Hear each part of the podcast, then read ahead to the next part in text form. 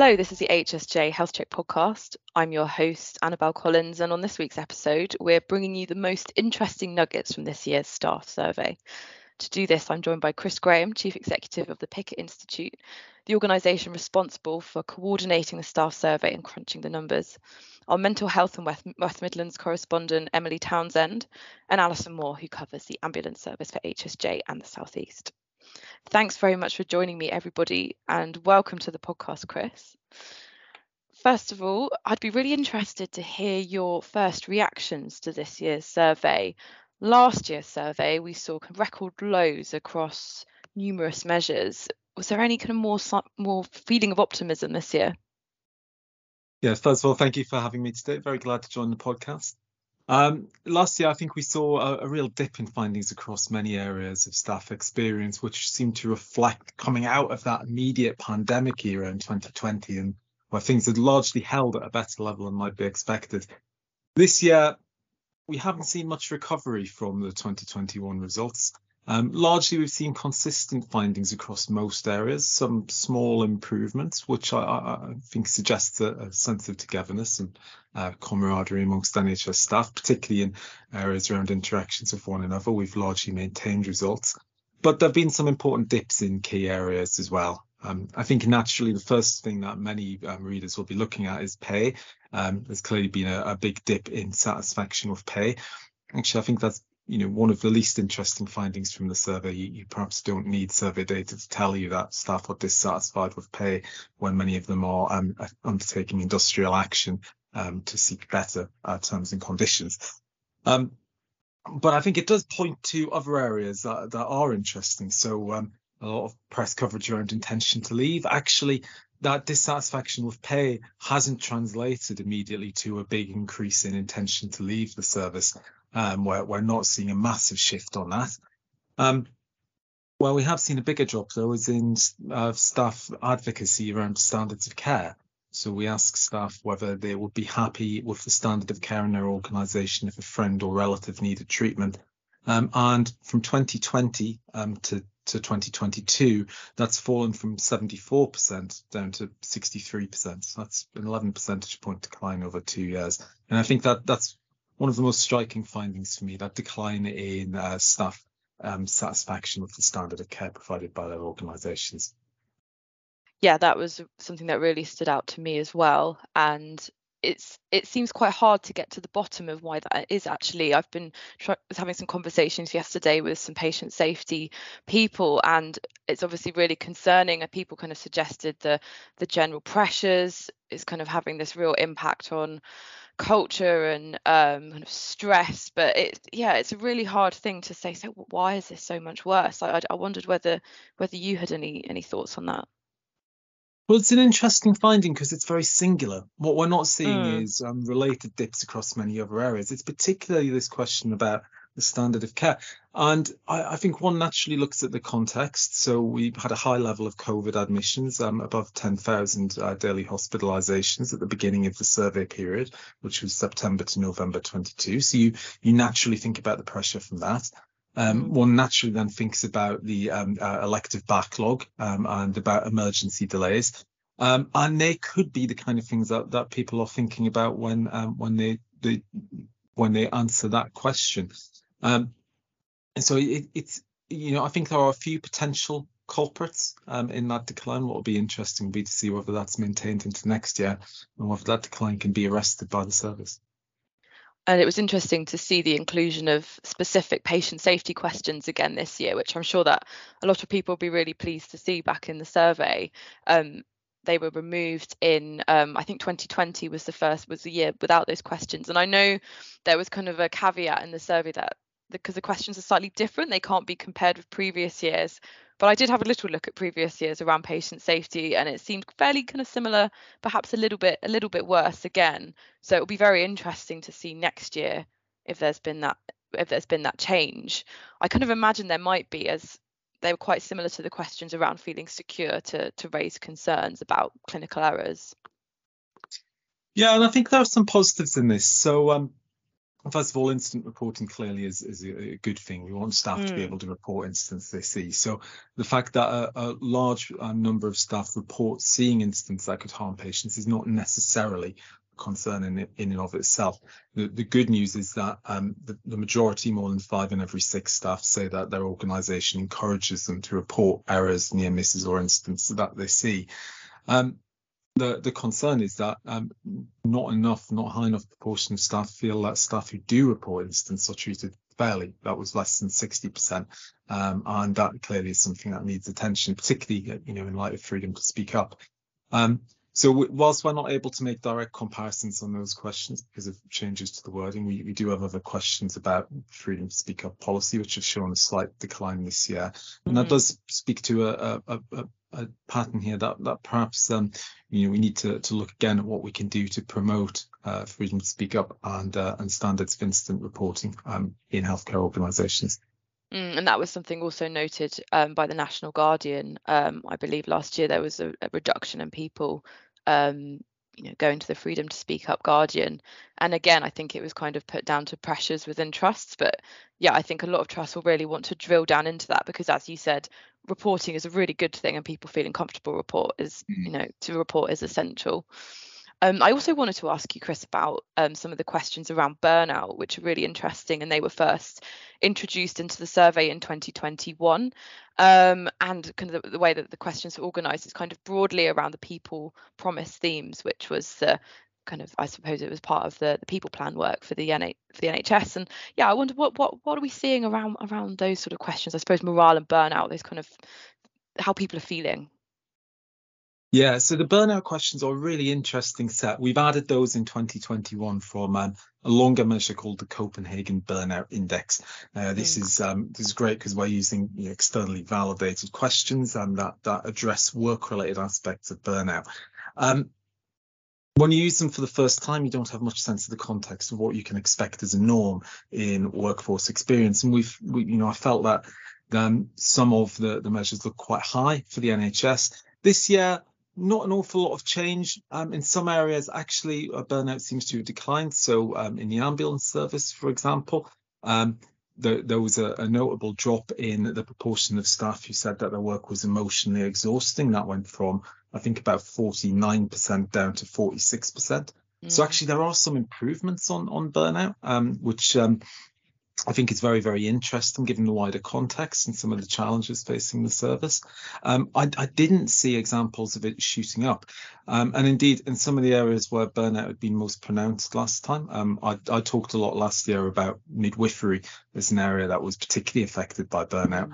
Um, you, we've actually seen some improvement there, um, albeit that group of staff still um, report very difficult experiences. I'll, I'll, give you an example of that um, amongst registered midwives and, uh, acute hospitals and acute and community trusts.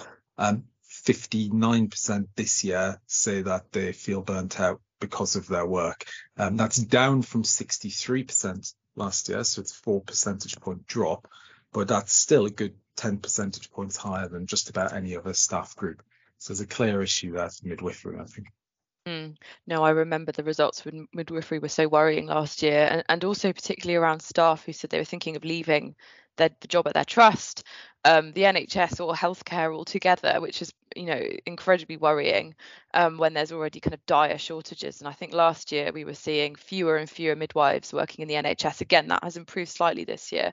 Um, I wondered, did you did you notice a slight improvement in those measures this year in terms of people saying I want to leave?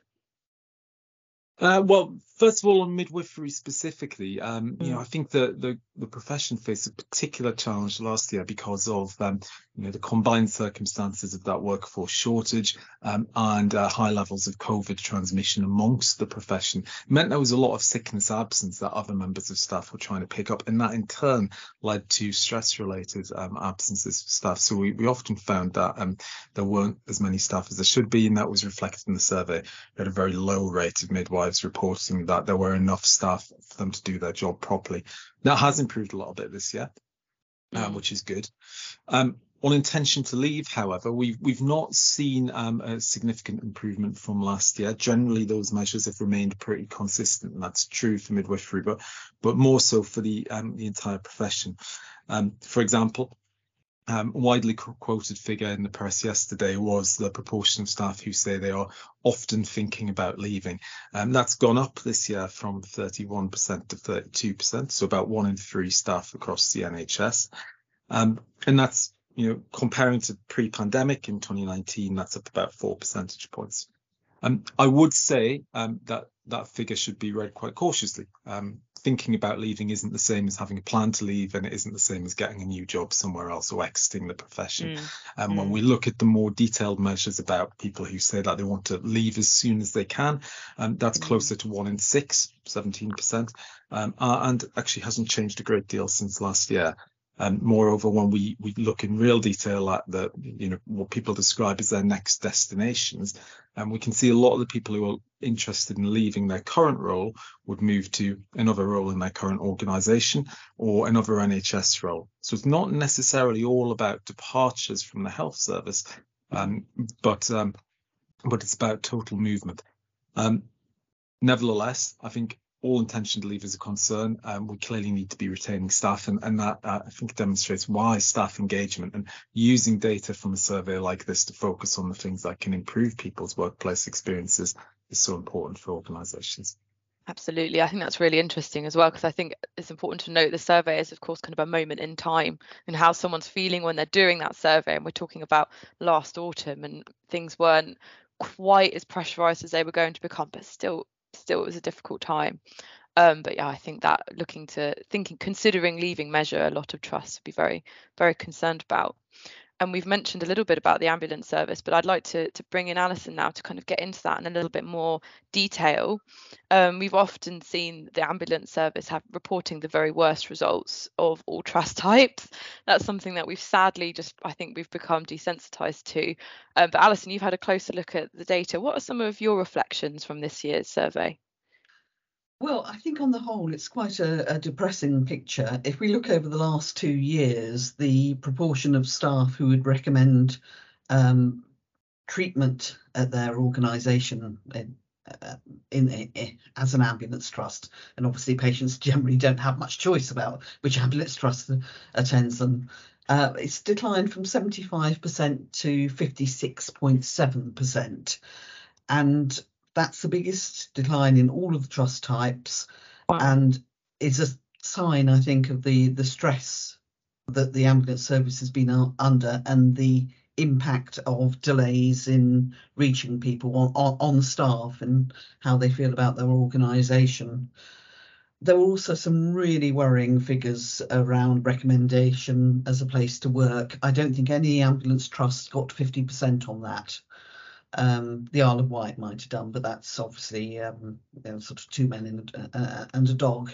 Um, but if you look at the big ambulance trusts on the mainland, I think the East of England had 31.1% of their staff recommending it as a place to work. Mm. Um, Southwestern had 31.2% we know both of those trusts have had quite severe problems um, over the course of the last year, and I think that's probably reflected there.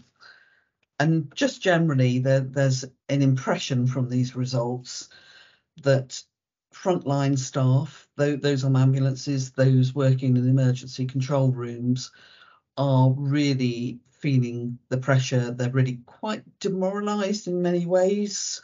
Mm. Um, they're finding it it very tough. The ambulances score quite low on things like compassionate um, care, uh, sorry, compassionate leadership. Um, they score rather highly on on on bullying. Um, staff are unhappy about their pay, uh, which we we know. We've seen a series of ambulance staff staff strikes in the last um, two months. Um, they also feel they don't have enough staff which is true. There's a lot of vacancies.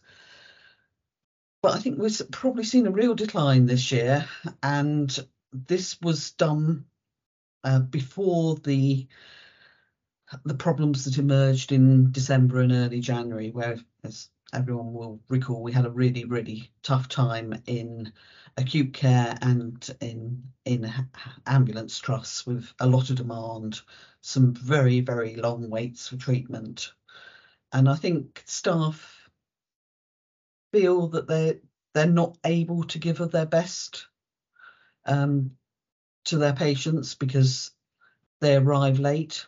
Um, not not due to their fault, but they you know they're taking a long time to reach patients who may well have deteriorated in that time, and then very often they're stuck in the ambulance outside an A and E department, and I think that's having a real impact on on staff, and we're seeing quite a high turnover actually in in some ambulance trusts. Mm, mm, I think that's yeah really really concerning. And as as you said alison this isn't this was times were tough, but not as not as tough as they were in, in December and January. Um, and, and often as well, I mean, you've reported on this for HSJ around um, discrimination within ambulance trusts and treatment of staff from colleagues, yes. from service users as well. Um, were there any kind of interesting anything interesting to take from that in this year's survey? I haven't been able to find any broken down figures by gender, but mm. I think we, we know that sexual harassment has been an issue in a number of ambulance trusts. Mm. And the ones where I'm aware that there has been a particular issue seem to have scored quite badly on on um, uh, things like the recommendations place to work. So I think we can assume that that is a problem still. I think hmm. there's also probably a sense that the moral injury to ambulance staff has been quite severe over the last year. Um, this aspect of not not being able to uh, provide the care that they would like to, in some cases turning up and finding the patients have already died or deteriorated such that they're on the point of death. Mm. Saw a story in the Guardian about that this morning, a suggestion that there was a, a lot of patients who were dying because of delays. I think that has a big impact on on staff. It, I think one of the other things that struck me is that the, the nature of, of ambulance work is often quite different to what is done in a lot of the rest of the NHS. You have a very close relationship with the person that you're sitting in the cab with, but you perhaps mm. don't see so much of your line manager. Um, you you often don't see much of other people apart from those who you might meet in your your ambulance station when you go back or to the, the make ready station that you're, you're you're returning your vehicle to. So i think the nature of relationships is is quite different and probably can feel rather isolated in in some respects. Um, the other thing is that i think it's it's well known that there's an impact from not having control over your work on on, on your health on your, your mental health in particular and I think that's been shown over the years by various academic studies looking at all sectors of the, the economy. Ambulance staff are in a slightly odd position. They're they're sitting there there in their their um, ambulance. They get given a call to attend to. They don't, generally don't have that much choice about what they do. Um, they're pressurized on time. They're rushing to to get to that call, or they're rushing to get to the next one, rushing to off, offload the the patient, um, and the, their ability to move freely within that is is quite limited. And I wonder if that lack of control is mm. coming through in some of these measures. Um, I think we're also seeing quite a lot of ambulance staff looking to leave. I was talking to someone the other day who does occasional work at an ambulance station and has done for a couple of years um, throughout the pandemic. And he told me that he was now the old, the longest serving member of staff there. Um, everyone else had moved on. Um, I don't think that's necessarily the case in every ambulance service in the in the country, but I think we are seeing quite a high turnover as a result of some of this. Yeah, I think it's it's interesting you highlight um, uh, frontline ambulance staff, particularly paramedics, control room staff who people don't always think of, um, uh, ambulance technicians, emergency care assistants. Um, and they are some of the groups who face some of the most pronounced challenges, um, as reported in the survey. Um, one of the, the, findings that surprised me, though, is um, uh, around violence um, experienced by staff from from patients. And uh, ambulance staff experience shocking rates of violence. Um, typically, around 50% of staff will report at least one incident of violence in the last year. But that's actually fallen since 2020 and has, has been sustained into 2022. There's been a drop of about four percentage points. Um, so one thing I'm, I'm really interested in is, is, you know, what's driving that drop? And that, um, you know, I, we, may not have an answer today, but I'm, I'd be really keen to hear from anyone who had any ideas about that. Yes, that's it's very interesting, isn't it? Because we have had some quite high-profile cases of violence against ambulance staff. There was a very bad one up in the, the West Midlands where I think uh, the person involved was jailed as a result of it. Mm.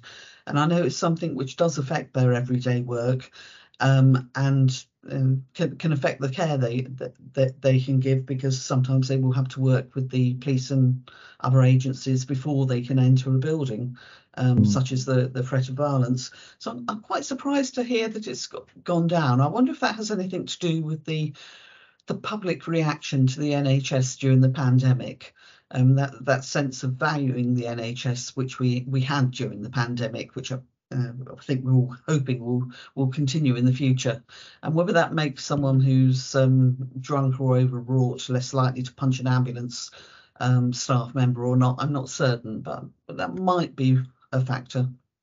I, I certainly hope so. I, I, guess a more cynical interpretation might be that it could reflect the types of incidents that receive an ambulance attendance, um, and, and, perhaps there's been some change in that over the past couple of years. But uh, I simply don't have the data to do anything but speculate. But an interesting finding, I thought. Mm, definitely. And as, as, I said at the beginning of, of our talk about ambulances, the results were always really, really bad. And I think, is there a danger, I wonder, um, Alison or Chris, that ambulance trusts go, well, they're always terrible and they don't really kind of take notice and try and kind of do something about it because it does you know some of those measures you're talking about are so low compared to other trusts yeah acute trusts where there was extreme pressure in emergency departments, nowhere near as bad. Um, when you're talking to leaders in ambulance trusts, Alison, are they are they aware of this that something needs to be done about it? And if so, what can they do? I think I think they will be very aware of the declines we've we've seen, and because the the decline in recommendations uh, for treatment, for example, has been extreme. I don't think there's many other sectors where it's anything like um, 18 points down over two years. But I think I think the leaders are frankly struggling. There there is so much on their plate. Things can go wrong so quickly.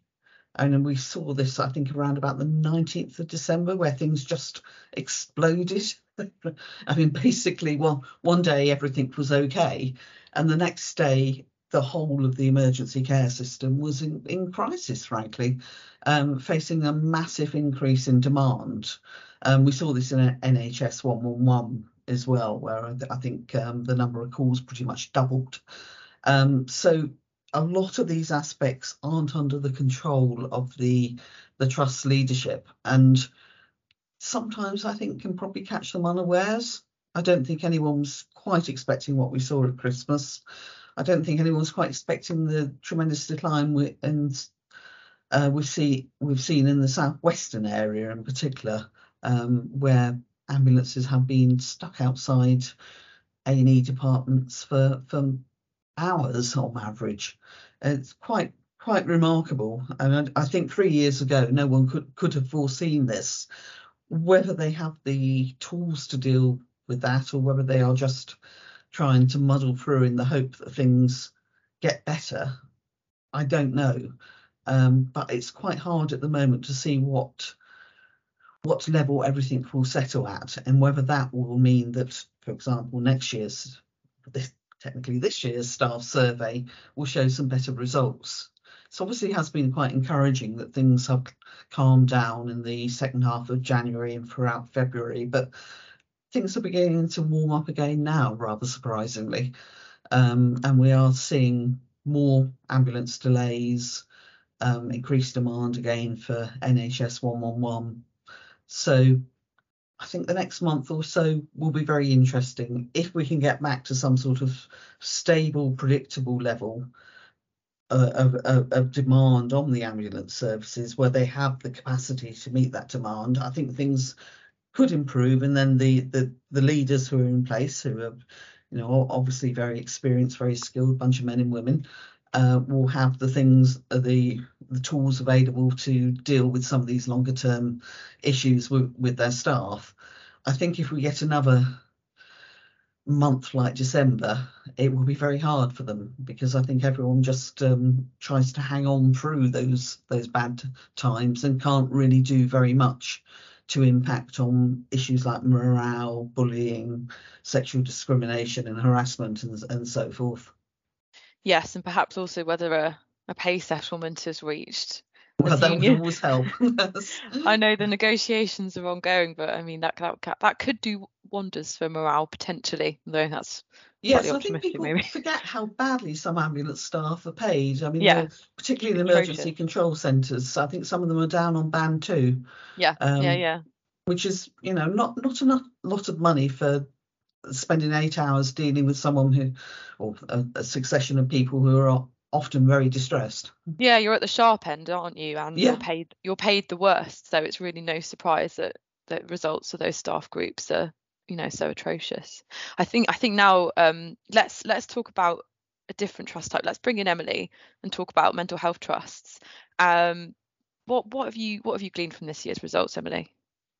Yeah, so it's interesting because um, in mental health, there are kind of traditional measures where, for instance, violence against staff um, on behalf of patients is obviously quite a common um, one. They're actually in line with the national average now. Um, and, you know, as, as, you would expect, it's kind of part of, you know, clinical practice. Um, you do have more, more violence from patients. Um, but in terms of, that, there's actually quite a positive side to mental health services in the sense that compared with kind of acute trusts and an ambulance obviously um, you know a lot of them feel quite valued. So um, 50% of people um, feel that they are kind of valued by their organization and that's up there with community services. And if you compare that to ambulance staff which is like 26% so it's quite a significant gap. And they also feel like they have a pretty kind of good work-life balance, which is 60%, which is also higher than quite a lot of the other the other trust types. So you, you've got that on the positive side, but you also have a couple of um, metrics that have fallen um, quite significantly, which you would probably expect given the heat that has been on mental health services over the past year, which in terms of you know abuse scandals and concerns about poor care, and one of those is a 10% drop in people feeling as if there are enough staff to do the job properly. Obviously, that's seen across all, but that's from 40% to 30%, um, and a significant fall actually in people being happy happy with the standard of care provided from 70%, which is quite high, to 63%. So you've got pretty considerable falls there um, in terms of you know care being provided. And I think if you look across the actual trusts themselves, you've got some pretty significant drops in terms of we've got Tavistock and Portman, um, which you know trusts that have had really kind of high profile scandals um, and you know pretty awful governance um, problems. So Tavistock and Portman is a specialist um, mental health trust. It doesn't provide perhaps the, the broad scope of services that other mental health trusts do, but it has been firmly in the spotlight for its gender identity service, which was taken off it last year. And there were also kind of widespread concerns within the organisation. There was a pretty um, awful freedom to speak up report in summer last year, which was um, pretty bad. I think leaders now um, speaking to them kind of in the last few weeks. Hannah Barnes from BBC Newsnight's book Time to Think has come out, and I think there is more of a sense that they feel like the leadership is kind of is changed quite significantly and they they feel as if there's been a shift towards feeling better about the organization but at the same time, you can see there's been a 29% drop um, in people recommending organisation as a place to work from 2019 to 2022, which is really significant. And also, you have Greater Manchester, which you've had the Edenfield Centre scandal, um, where BBC Panorama uncovered really poor care in the medium secure unit. So that's also gone down really significantly, which is not surprising, but it's you know a shame because obviously it's it has gone down by about 11% I think in a year. So you've got some pretty kind of poor performers, but you also that the gap between the the you know the high performers. Um, you've got Berkshire and um, Solent and Oxleas are really quite high with 72% recommending, as opposed to at the bottom end, Tavistock and Portman 40% recommending. So you know that there's quite a big gap in terms of you know satisfaction and and how people feel about things. Yeah, it's it's really interesting that um, the, the, the measure the measure around violence is now closer to the national average. As for, as for many years, it was uh, mental health trusts performed very badly. I wonder if you have a sense of of why that that's improved a little bit. I don't know whether from talking to people if there's anything in particular they've they've done to try and make it better for staff, Emily. I think the interesting thing was um, the metric of reporting that violence is obviously a lot higher in mental health trust, and I think that's perhaps part mm. of in line with you know policies that they have to report it perhaps yeah. a little bit more strenuously. Um, I uh, in terms of that, it may be um, it it doesn't really kind of tally with the conversations that I've had. It, it doesn't really kind of you know there haven't been people that I've spoken to that have got a sense of why that's the case. And um, obviously the pandemic, um, you did have lots of people deployed for mental health trusts um, and and that kind of thing. But I can't really put put you know put a kind of point on why that is the case um obviously they have traditionally performed badly on it but it has kind of you know slumped a little bit i don't know chris if if you have a sense of you know whether that's a, a trend that's perhaps a, little bit odd or but it just seems to have just softened down and and flattened really so i i haven't my conversations with people i haven't got a sense of why that is it's difficult to say, and it's similar to the decline in um, in violence experienced by frontline ambulance staff, which of course remains at a shocking level. Um, you know, it, may be about how people are accessing services um, and, and who is accessing. It may be about um, how services are responding. Um, I, it's an interesting trend that I think merits more unpicking. And, and uh, you know, if we can understand what's driving it, we can potentially look to drive those figures down further, which is what we, we really want to achieve. Um, but I think you know everything you say about the, the mental health service results, I would wholeheartedly agree with. I think it's very interesting to to see how um, mental health services have, have kind of either extended the gap where they were already performing better than the national average, or in some cases crossed over from being slightly below average pre-pandemic to now being above average. Um, and what what stands out to me, I think, amongst the mental health results is that we we quite rarely see a difference in the experiences of patient-facing and non-patient-facing staff. In the same way that we often do in other sectors, it, it's quite normal for patient-facing staff to report considerably worse experiences in acute care um, or in ambulance trusts, much less so in, in mental health. Um, I think that that's really interesting and you know perhaps informs some of those trends. Yeah, definitely, I would agree with that. And um, also, um, Emily, I think just kind of uh, round off this podcast, I wanted to just pick up on a few of the trusts that you cover in the West Midlands as well, as some of them have, well, have, have performed quite badly in this this year's staff survey. Um, I know that you've been kind of having a look in particular. I wonder um, where you might want to start, perhaps Shrewsbury and Telford. Um, what what are the results like this year for for that trust? Yeah, so for the second year running, they um, staff working there have rated the organisation that you know as having the worst standard of care. Um, it's only kind of 39.2% would be happy for their friend or family member to be be treated by Shrewsbury Telford, which is concerning given you know the the gravity of concern that has been raised by Ockenden reports and maternity. But I think it also points to um, the pressure on acute services within Shrewsbury Telford because you have major problems with um, delivery in terms of you've got loads of ambulance handovers. They're always performing very badly on that in that sense. But I also think it's reflective of the pressure that those teams are under.